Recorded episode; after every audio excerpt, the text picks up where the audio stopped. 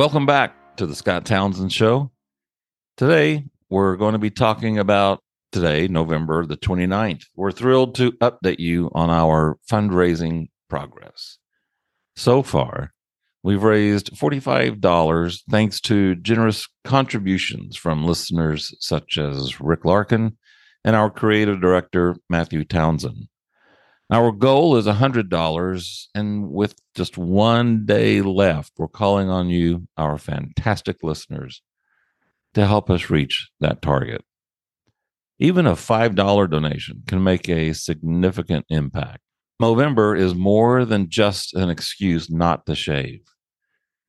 It's about supporting men's health initiatives, focusing on testicular and prostate cancer, as well as suicide prevention. Your support means a lot, and it's an honor to have you on this journey. As we have a little over 24 hours to raise the remaining $55, consider it a challenge accepted. Let's come together for a common good, fight cancer, and contribute to suicide prevention. Your support truly makes a difference.